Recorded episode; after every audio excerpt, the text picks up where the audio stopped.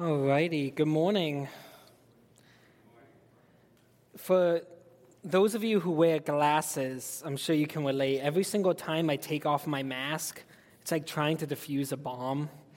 It's like, is it going to go fine or my glasses going to go flying? And then you add the mic into the mix, and, and it's just, it's terrifying, honestly. It's terrifying. Um, all right, so we have our Pew Bibles back in front of us. Yay. So uh, we are going to be on pages 728 through 729 in those Pew Bibles in front of you. And as Stephen mentioned, um, part of my sermon text is not in the bulletin. So if you want to follow along, that will be in the book in front of you. Alrighty. So, one of my favorite places to go when growing up was an amusement park in Jefferson, New Hampshire called Santa's Village. Santa's Village. Their main operating dates are during the summer, obviously. Roller coasters and snow are not a very good mix, but they're open during some weekends in uh, fall and winter. But when you go during the summer, it can be a little weird because it's a Christmas themed amusement park. There's Christmas music playing, there's Christmas elves, there's Christmas rides, etc., during a non Christmas time. And I don't know about you, but when I listen to Christmas music or if I do a Christmassy thing that's not in November or December, it just feels kind of weird to me. It's like going hunting for Easter eggs in, I don't know, December. It just, it just feels a little off. And there's a verse in our passage today that might give us kind of the same feeling because it's typically from a Christmas service. But hearing it in the larger context of the book of Isaiah will help give us some clarity on it and will help expand upon it more. And that verse specifically is Isaiah 9 6.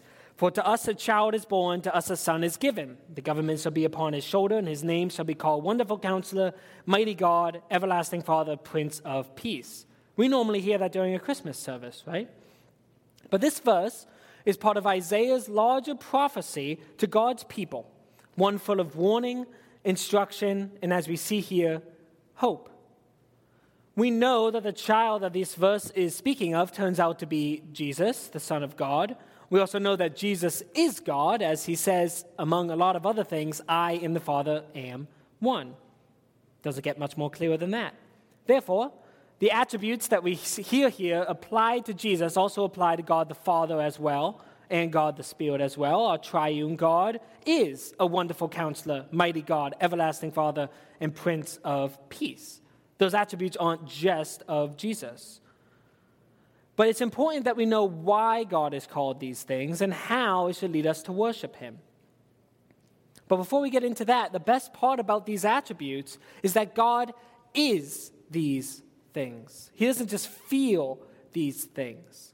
Our God is not like you and me, where some days we're feeling great, we're feeling kind, we're feeling merciful, and then the next day, maybe if we don't have our coffee, we're mean, we're a little short tempered, etc. We change with the wind. God is not like that. God is a wonderful counselor, a mighty God, everlasting Father, Prince of Peace, now and always. And He's these attributes whether we feel like He is or not. He is a wonderful counselor, even when we don't obey his teachings. He is a mighty God, even when we don't think he's in control. He is a prince of peace, even though our world may be crumbling around us. And he is an everlasting father, even when we run from home. And that's a lesson that God's people had to learn back in Isaiah's time as well. So we'll see in today's passage that Judah, which is God's people, have gone against God by not trusting in him.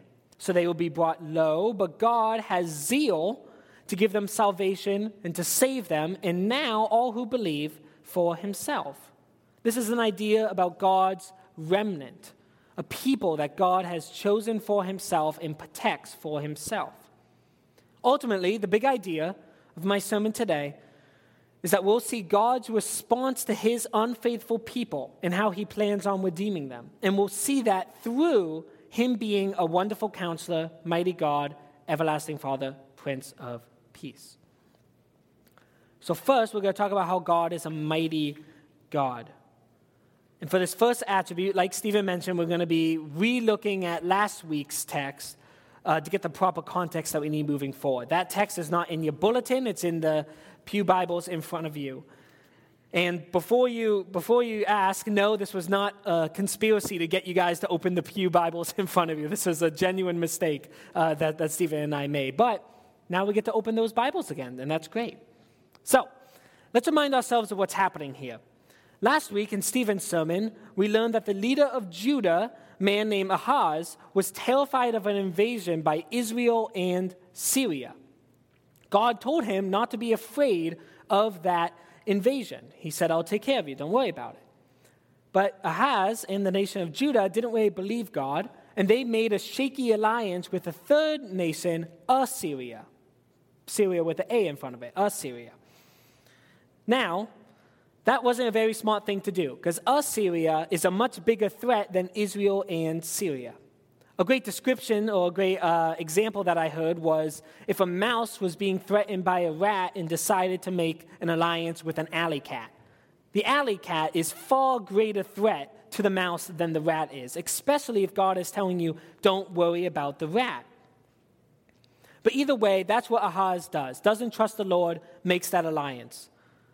So Isaiah gives a prophecy of what's going to happen during this attack. First, Assyria will attack Israel and Syria and therefore save Judah. Great. But Judah will gloat over their destruction. Not so great. Then Assyria will attack Judah, proving that the alliance wasn't very steady. Assyria will almost completely destroy Judah, but will leave Jerusalem, which is the capital, undestroyed. Then Assyria itself will be destroyed. Now, I, I know what you're thinking. How did you get that from this prophecy? I'm reading through these texts and I don't see that anywhere. So let's break it down and let's reread part of last week's text, like I said. Uh, once again, that is on pages 728. So, first, we're going to look at verses 3 and 4. Isaiah says, And I went to the prophetess, and she conceived and bore a son. Then the Lord said to me, Call his name Maher-shalal-hash-baz, for before the boy knows how to cry, My father or my mother, the wealth of Damascus and the spoil of Samaria will be carried away before the king of Assyria. So God commands Isaiah to have a son, which will be a living testament to God's faithfulness. The son's name shall be Maher-shalal-hash-baz, which roughly translates to the speed spoils, the prey hastens, or more simply, quickly to the plunder. Essentially, this is referring to the quick destruction of Syria and Israel by the Assyrians, and then the near complete destruction of Judah, and finally the destruction of Assyria itself. Long story short, this child is to be named after the event that's about to happen. God says that before this son can even speak, which normally around six to 12 months, give or take, this will happen. God says, I will do this within six to 12 months. So not only is God giving this prophecy through Isaiah, but he's also doubling down by saying that this will happen within a certain time frame. But also consider this this son is named after this upcoming event. If God were to somehow not do this, if this upcoming event were somehow not to happen, then this son would live as a testament to God's unfaithfulness. Every single time the people of Judah would see this son from adolescence to adulthood, they would remember how God failed them. But if God were to do this, every single time they would see this son from adolescence to adulthood, they would be reminded of God's faithfulness. So there's a lot writing on this. But God is God. He's a mighty God. That's what we're learning from this section. Our God is sovereign and mighty. What he, come, what he says will come to pass. There is zero doubt. All of God's prophecies come true. You can bet on God. You can double down on God. You can even name a child after God's faithfulness and never be disappointed or abandoned. Read on with me in verses 5 through 8. The Lord spoke to me again, because this people has refused the waters of Shiloh that flowed gently, and rejoice over Rezin and the son of Raham. Man, these names. That's okay. Therefore, behold, the Lord is bringing up against them the waters of the river, mighty and many, the king of Assyria in all of his glory. and it will rise over the channels and go over all of its banks, and it will sweep on into Judah. It will overflow and pass on, reaching even to the neck, and its outspread wings will fill the breadth of your land, O Emmanuel. So, this is the section where God is describing what's going to happen to Judah. As I mentioned before. So, God's people refused the, the calm waters, which he says in that first verse. That represents the gentleness of God's faithfulness. So the people of Judah refused that and instead made an alliance with Assyria to destroy the other nations. They will rejoice over the destruction of Syria and Israel. And we see that where Syria's king Rezin is named. We see that in the second verse there. God will bring Assyria to attack Judah like a flood, and it will rise up to the neck. That is, it will almost completely submerge them, it will almost completely destroy them. But God will preserve the head, that is, Jerusalem, the capital. And there's something really interesting here to note at the very end. Assyria will almost completely destroy Judah, but Jerusalem will just barely escape. But that city in that last verse is called Emmanuel, which means God with us. They didn't decide to change the name of the city, but that's what God is calling that city, Emmanuel. God with us. God will bring punishment and destruction to Judah but will preserve a remnant for himself, but will preserve a people for himself. Hold on to that idea because we'll see more of that in the upcoming verses. So, God knows about this upcoming destruction because He's sovereign. He orchestrated it, He's giving a prophecy of it.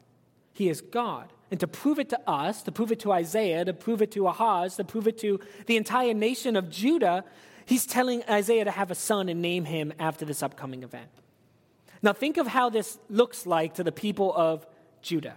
There were two massive armies that are about to attack them. They made a shaky alliance with a third army. Things are not looking too great. Seems impossible to overcome.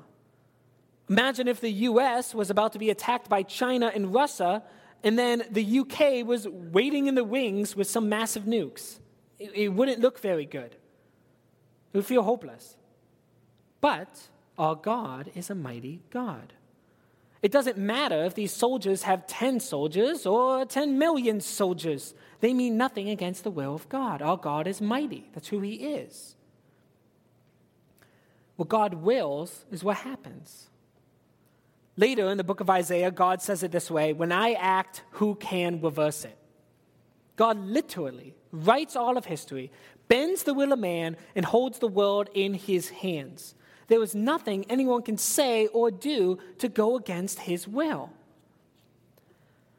A fun example that I heard of this is imagining a child with a water gun trying to take over the country of Spain. It's, it's not happening, it's, it's just not going to happen. So, since we know all that about God, why might we not want to trust him? Why might the nation of Judah not want to trust him and instead make a shaky alliance with another nation, thinking that they can protect him? Why might we decide that the fickle might of man is more appealing to us than the might of God? Is it because the might of man can seem more flattering to us? Does it make us feel more prideful knowing that we can win a victory by how many more horses we have or how many more guns we have. Makes us think we're more in control. But we need to have a perspective of faith. That's what God is trying to teach his people here. Psalm 20 writes from this example. This is an awesome verse. Some trust in chariots and some in horses, but we trust in the name of the Lord our God. We trust in the Lord because he is more mighty than any army, because he is sovereign and his will cannot be escaped. If God says you'll win the battle, then you'll win that battle. No ifs, and, or buts about it. We see plenty of stories in the Old Testament of God telling his people, You'll win this battle, don't be afraid. And instead, they doubt him. The truest form of might is having no competition at all. And that's our God. That's Almighty God. Next up, we're going to see how our God is a prince of peace, a prince of peace. And we're going to start in the verses that are in the bulletin, starting in verse 9. So God promised destruction for the nations that are about to attack Jerusalem, uh, Judah, right? And he even promises that Judah itself is going to be attacked, but that Jerusalem, the capital, will be, will be fine. They'll escape. They'll barely escape, but they'll escape nonetheless. A remnant of Judah will be saved. And therefore, the people of that remnant don't have to be afraid. Read the first few verses with me, verses 9 through 10. Be broken, you peoples, and be shattered. Give ear, all you far countries. Strap on your armor and be shattered. Strap on your armor and be shattered. Take counsel together, but it will come to nothing.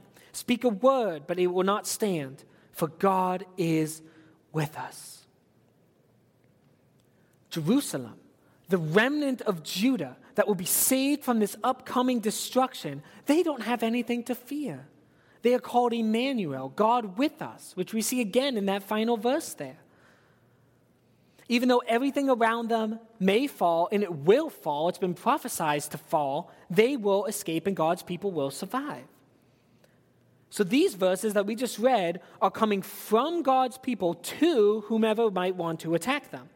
The attackers may strap on plenty of armor, they can take counsel together, they can say whatever they want, but none of it will stand because not because we have more horses than them, not because we have more chariots than them, but because in that final verse, God is with us. That's what they're staking that on. Can you imagine having that tremendous peace? To know that even though the enemy has leagues and leagues of soldiers with armor, and they will counsel together to decide the very best form of attack, they aren't just blitzing us, right? They're thinking about it, they're planning it. And yet none of it will stand. With all of that against them, all they need to say is simply, God is with us. It's tremendous peace. Just as God's people in Jerusalem knew peace when they heard this, and they know that nothing will overtake them, today, God's church knows that nothing will overtake us. That gives us tremendous peace. Later in the Gospels, Jesus tells Peter, On this rock I shall build my church and the gates of hell shall not prevail against it. So, not only will the enemies of the world never be able to overtake the church, but even the gates of hell, the enemies of hell, will not be able to overtake the church. Now, when I mention church, I don't just mean this building and this congregation. It's not like God chooses a favorite church congregation and says, the gates of hell will not prevail against you, but you, not so much. No, when I mention church, I mention uppercase C church, God's church across the entire globe, in which we are just a section of it that just happen to live in this area. This is really important because this idea has often been really muddled down. Is that a phrase, muddled down? Watered down. Being saved, being part of a true church, has nothing to do with your location on Sunday morning. It has nothing to do with how many good works you do. Where you go on Sunday and the good works you do are a result of being part of the church. They are a result of being of having a saving faith. They don't cause that saving faith. You can't put the cart before the horse, and you cannot put church attendance and good works ahead of saving faith. But if that doesn't save us, if church attendance or good works doesn't save us, then what does? The Bible puts it just about as plainly as it can get. If you confess with your mouth that Jesus is Lord and believe in your heart that God raised him from the dead, you will be saved. That's what the word says. Christ died for our sins, our transgressions on the cross. Then he rose from the grave three days later so that all who believe in him would have eternal life. That is what Christ's true church is known for it's faith. That's why Paul says literally, the righteous shall live by faith. That's what they're known for. So, what is this building that we're in now? Why do we gather on Sunday morning? We gather, we do this every week to nurture and to care for our faith. That's why I'm up here talking right now. That's why the band plays music to nurture and care for our faith by learning more about God and worshiping Him together. If you would like to know more about the saving faith and Christ's sacrifice for us, this is something that's really, really important. It is. Stephen or I would love to talk to you after the service if you would like to know more about that, if you would like to know more about our God. So, that faith in which the true church is known for, that faith is fostered by the Prince of Peace. And when it's fostered by the Prince of Peace, that makes faith easy. Now, I saw a lot of your faces. Hold on, Neil. Faith is not easy. But when we realize that the mighty God of peace is watching over us and has promised that we will not be overcome even by the gates of hell, then faith and peace are easy to come by. They are given to us by Him. Everything that Christ says in His Word is given to us so that we may have peace in Him. Every single word. And that's why He says, and I quote, I have said these things to you that in me you may have peace. In the world you will have tribulation, but take heart, I have overcome the world. That's what Christ says. That's why it's important to have our Bibles in the pew racks in front of us. That's why, if you don't have a Bible, please take a free one or talk to Stephen about getting a, a nicer one. That's why it's important to have a Bible because those words give you peace, they foster your faith. So take heart. Take heart, be encouraged because our God is a God of peace. In the next few verses, in the next section, we'll see how our God is a wonderful counselor a wonderful counselor. He doesn't just give us peace or faith, but He tells us how to live by faith. He gives us good and wonderful advice, life changing advice. So, read with me first verses 11 through 13, where the Lord tells us how to live by faith. How to live by faith. First up, verse 11. For the Lord spoke thus to me with his strong hand upon me and warned me not to walk in the way of his people, saying, Do not call conspiracy what all these people call conspiracy. Do not fear what they fear, nor be in dread. But the Lord of hosts, him you shall regard as holy. Let him be your fear, let him be your dread. Now, first, we see a wonderful, beautiful picture of God as a wonderful counselor. He speaks to us with his strong hand upon us, not in a striking motion, not in an aggressive like push or something, but as a loving father guiding us where to walk. His hand is upon us to warn us. There's often nothing more loving than to warn someone. And these warnings are for our hearts, our souls, and our minds, that we are able to live in peace under His mighty hand. Now, what is this wonderful counsel that the wonderful counselor gives to us? Look at what God tells his people not to do. He says not to call conspiracy what others call conspiracy, not to fear what others fear, or to have dread. Instead, we should fear God. Essentially, don't fear what the people of the world fear. Don't fear chariots and horses when you have the name of the Lord your God on your side. Your God is mighty and peaceful. He is a wonderful counselor, eternal Father, Prince of Peace. If anything, fear him. Jesus echoes this statement when he says, Do not fear those who can kill the body but cannot kill the soul. Rather, fear him who can destroy both soul and body in hell. So let's work through this idea of not living in fear in an example that the Lord gives here conspiracy. Because let's be honest, you and me here today, we don't have to really worry about horses and chariots. I'm grateful that we can worship together freely, that we have the freedom to do that in America without having the door slammed down. But other Christians in other parts of the world, they don't have that luxury.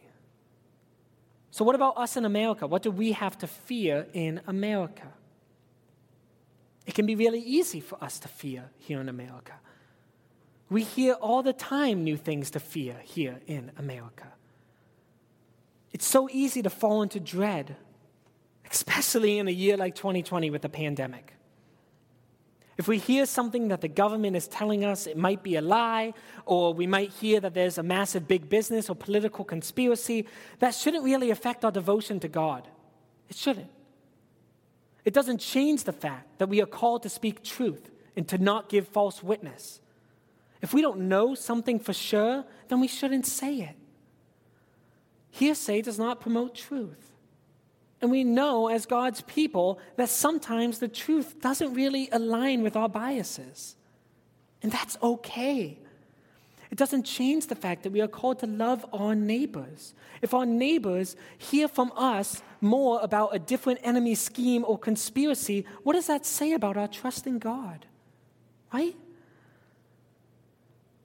They hear more about bad news or politics from us rather than the love that we have for our God and His love for us, what does that tell them about how much we trust in God? It, it tells them that we trust in politics more than our God.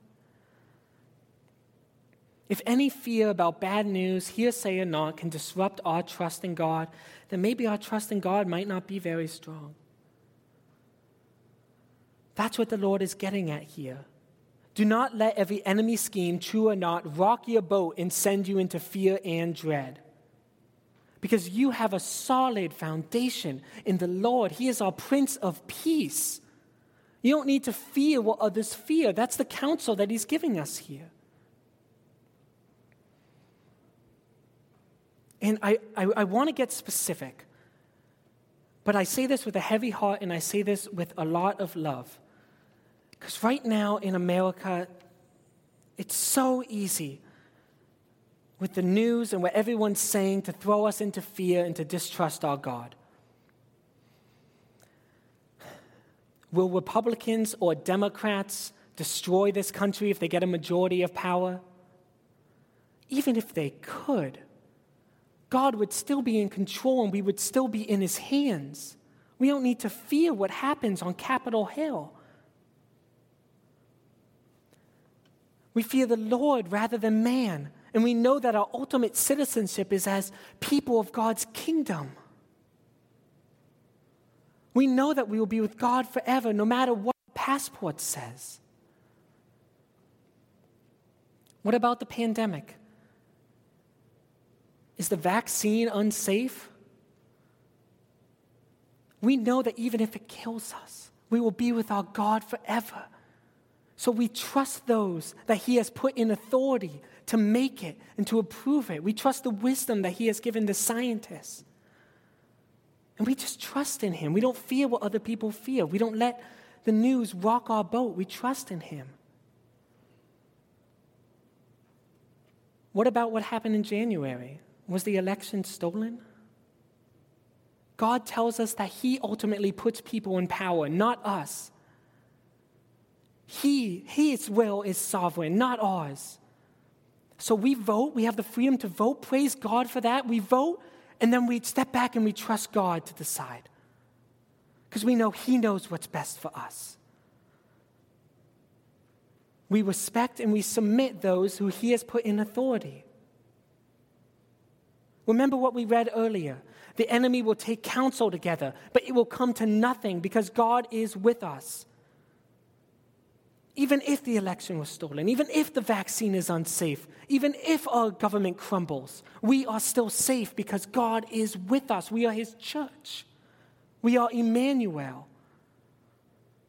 We trust that more than horses and chariots of this world. We don't fear what the world fears but we fear God instead. And not fearing what other people think or what other people say, that doesn't mean going around making foolish decisions that could get you or others hurt. Fearing God more than the world means making obeying Him your top priority. It doesn't mean I can say whatever I want because I don't fear people. No, that, that, that, that's not loving. It means being careful with your words because you represent the Lord your God who warns you of the dangers of a loose tongue. It means loving your neighbor, considering them as greater than yourself. You do what you can to make them comfortable. That's why we're wearing masks today. We understand them. We truly love them. No matter what race they are, no matter what country they're from, or how much money they make. Those qualifiers don't affect how God loves us. So, why should it affect how we love them?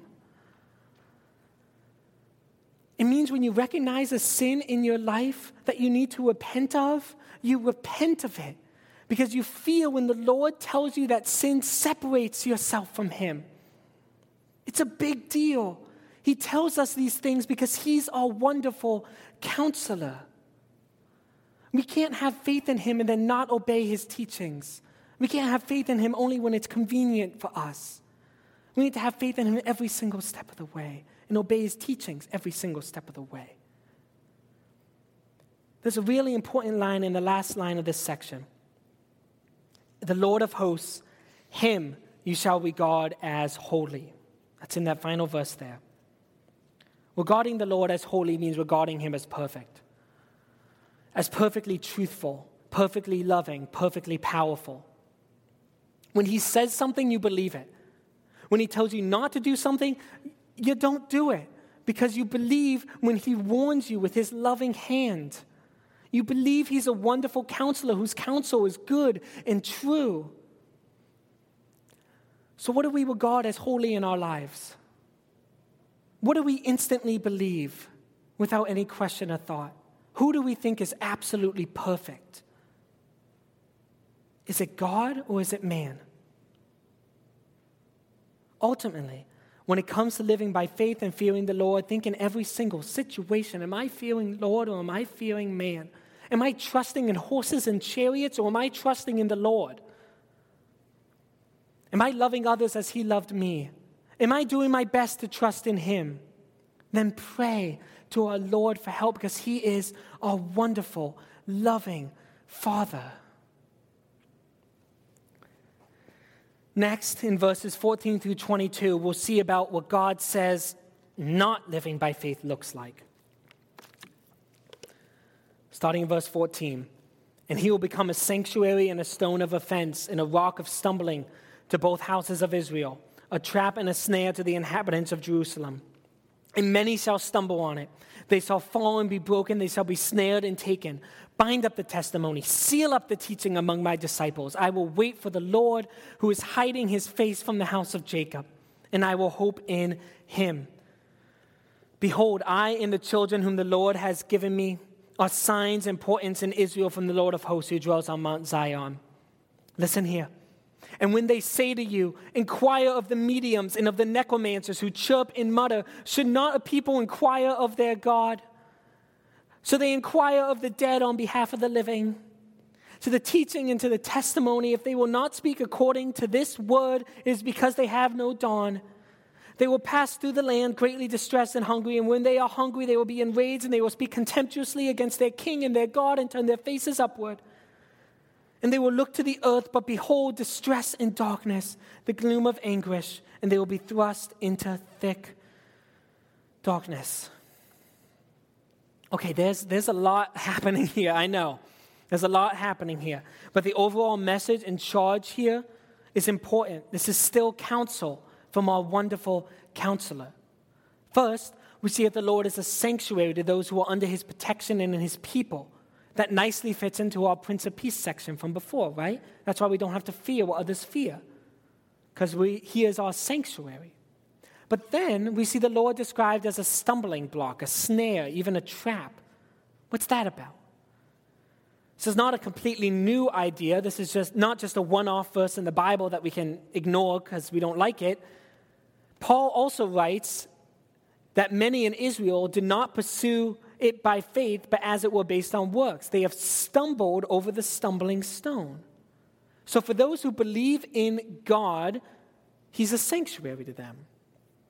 But for those who don't have faith in God, He will become an obstacle to them, a stumbling block. And this is not just an inconvenience type o- o- obstacle, right? Not just something we can jump over or awkwardly sidestep. No, no, no. Look at verses 21 and 22. If you do not put your faith in God, you will be hungry. You will hungry. You will be hungry for peace, for protection, for love.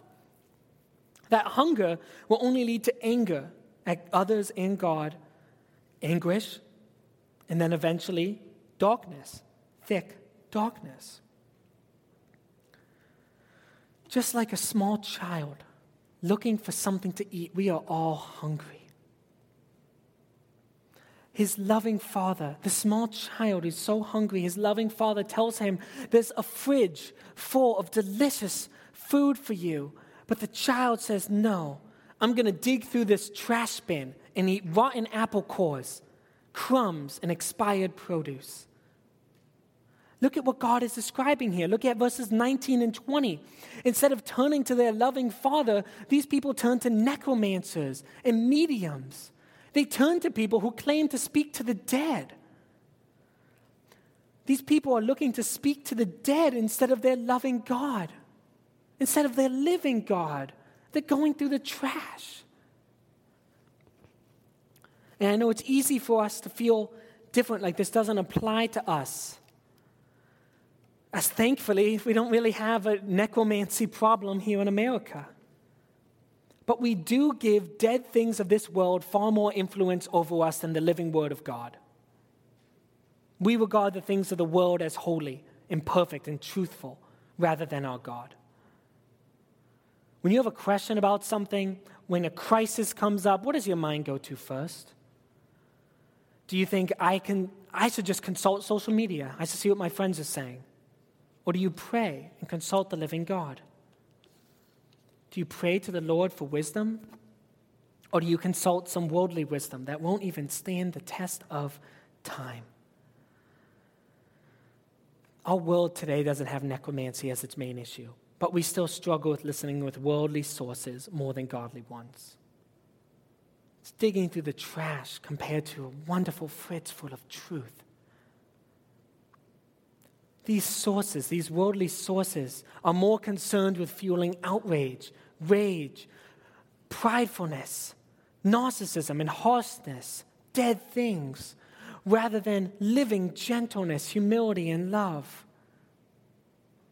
You know what I'm talking about. Just like food from a trash bin, those news sources, those things on social media, they don't make you feel good. It's not good for your soul. And to be completely honest with you, it doesn't inspire you to grow your faith in God and inspires you to sin.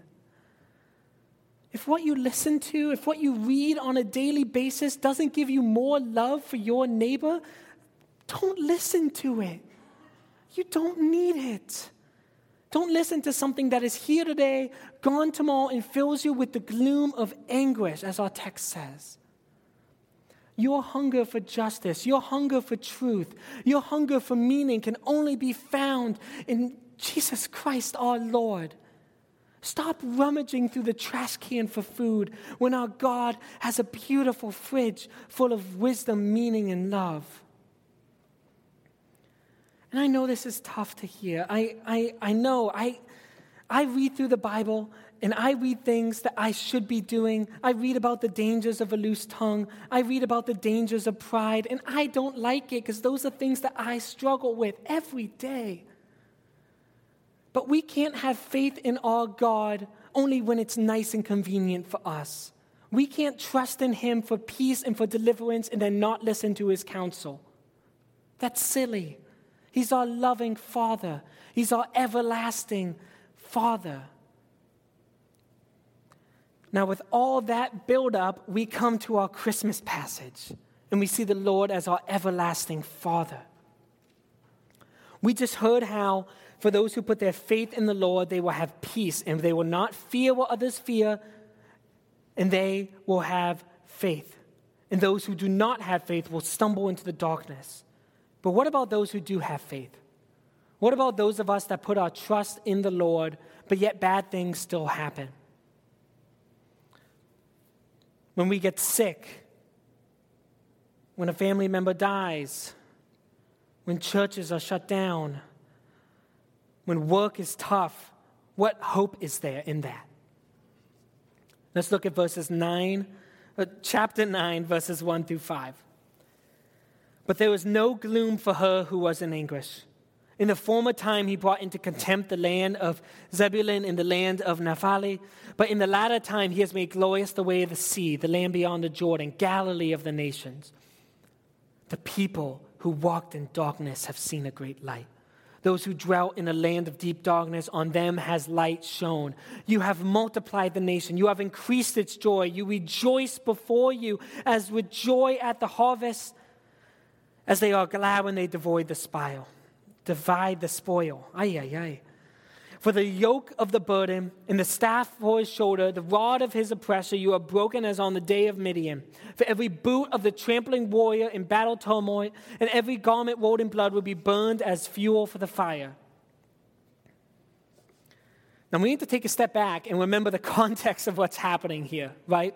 It's really good for a specific application, but we need to remember that this is written specifically for Judah through the prophet Isaiah the Lord has brought contempt to the nation as he is allowing this attack because they would rather trust in Assyria than trust in their God. This will cast their land into a deep darkness, as we see in this text. But those who live in that deep darkness will have an amazing light shown on them. This light will multiply the nation, it will increase their joy, a joy that's comparable to a, a feast, right? That's what we see here. This joy will come as a burden is lifted, the rod and the staff of the oppressor is broken, and the debris from the battle can be burned, which signifies a new start. This bright light will shine into the future to future generations and will truly signify a new age for the people of God. What is this bright light? What is this hope? Let's finish up with verses 6 through 7. For to us a child is born, to us a son is given, and the government shall be upon his shoulder, and his name shall be called Wonderful Counselor, Mighty God, Everlasting Father, Prince of Peace. Of the increase of the government and of peace, there will be no end on the throne of David and over his kingdom, to establish it and uphold it with justice and with righteousness from this time forth and forevermore. The zeal of the Lord of hosts will do this. This is where we see our God as an everlasting Father. Through the darkest time, the Lord gives his people something greater than just another battle won, greater than just simple wartime deliverance. No, he gives his people himself. He gives them of Himself. This is the final form of Emmanuel, which means God with us. This is the culmination of a people that know that God is with them. This is God now, literally, physically with them, a son a son that will share all the immutable attributes of his father. He will have the government on his shoulder. He is sovereign and mighty. He will reign forever. He will be everlasting. He will establish and uphold the throne with justice and righteousness. He has the wisdom of a counselor, and there will be peace under his rule. This son, this child, is the Messiah the foretold Messiah that the people of God have been waiting for. This Messiah is what their faith has been building towards. This is the final solution to the darkness of this sinful world. God Himself come to dwell with His people. Notice how these attributes are a blend between a human quality and a godly one, as Christ is both 100% man and 100% God. Wonderful counselor, mighty God, everlasting Father, Prince of Peace. The book of Colossians says it most beautifully. In Christ, the fullness of the deity lives in bodily form. But the Son of God did not just come to dwell with his people, he came to save his people. Christ lived a perfect, sinless life, even though he faced every single human temptation that you and me face today. Since he had no sin debt of his own, he could lovingly pay for ours with his own life. So, what a great light this is. This is like finding out that instead of constantly fighting back debt payments every single day, you are no longer indebted. It has been paid now and forever, and you will never be in debt ever, ever again. It's not just another hill to cross, it's the end game. It's it. That is the gospel that we believe in. And that's our God that made it happen. That's what we celebrate on Easter next week. That's why we preach the word, is it all comes down to his gospel. In this prophecy, it is said that God's people will see a great light. It is a light that starts in a manger near Jerusalem and will shine forth into the future for eternity to come. You and me right now are still basking in that light. It's the beginning of a new age, a new covenant between God and his people, a new bright future for those who have faith. And this light is not just for the people of Jerusalem. Jesus himself says, I am the light of the world. Whoever follows me will not walk in darkness, but will have the light of life. This is not just the light of surviving another battle. This is light of life, of victory over battle within the soul. And all of this because our everlasting Father loves us and delights in the saving of his children. Do not miss the last verse of this section. This is the most important verse. The zeal of the Lord of hosts will do this. Can you imagine a zealous father amazingly eager to save his children from wrongdoing, to save them from their debt, God isn't just cleaning up a mess that we made, begrudgingly going through it. No, He loves to save us. He loves to love us because He is our everlasting Father, a sinless, perfect Father. We don't ever have to doubt if our God loves us. He loves us. He loves us enough to save us from our sin and to make a way for us to be with Him forever. Only love can do that. John says it best when he writes in his book of the Bible see what kind of love the Father has given to us, that we should be called children of God, and so we are.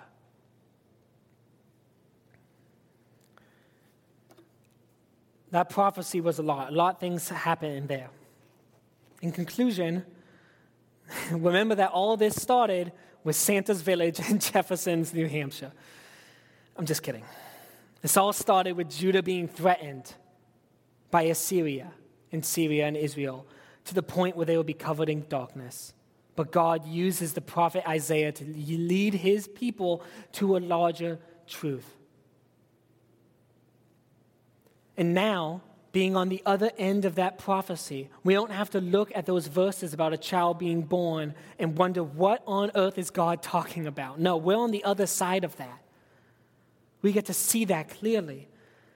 Just like this one scenario of Judah being plunged into darkness by Assyria, but God saving a remnant in Jerusalem. The whole world is devastated in darkness and sin, but God Himself came down and saved His people by dying for their sins and then resurrecting three days later.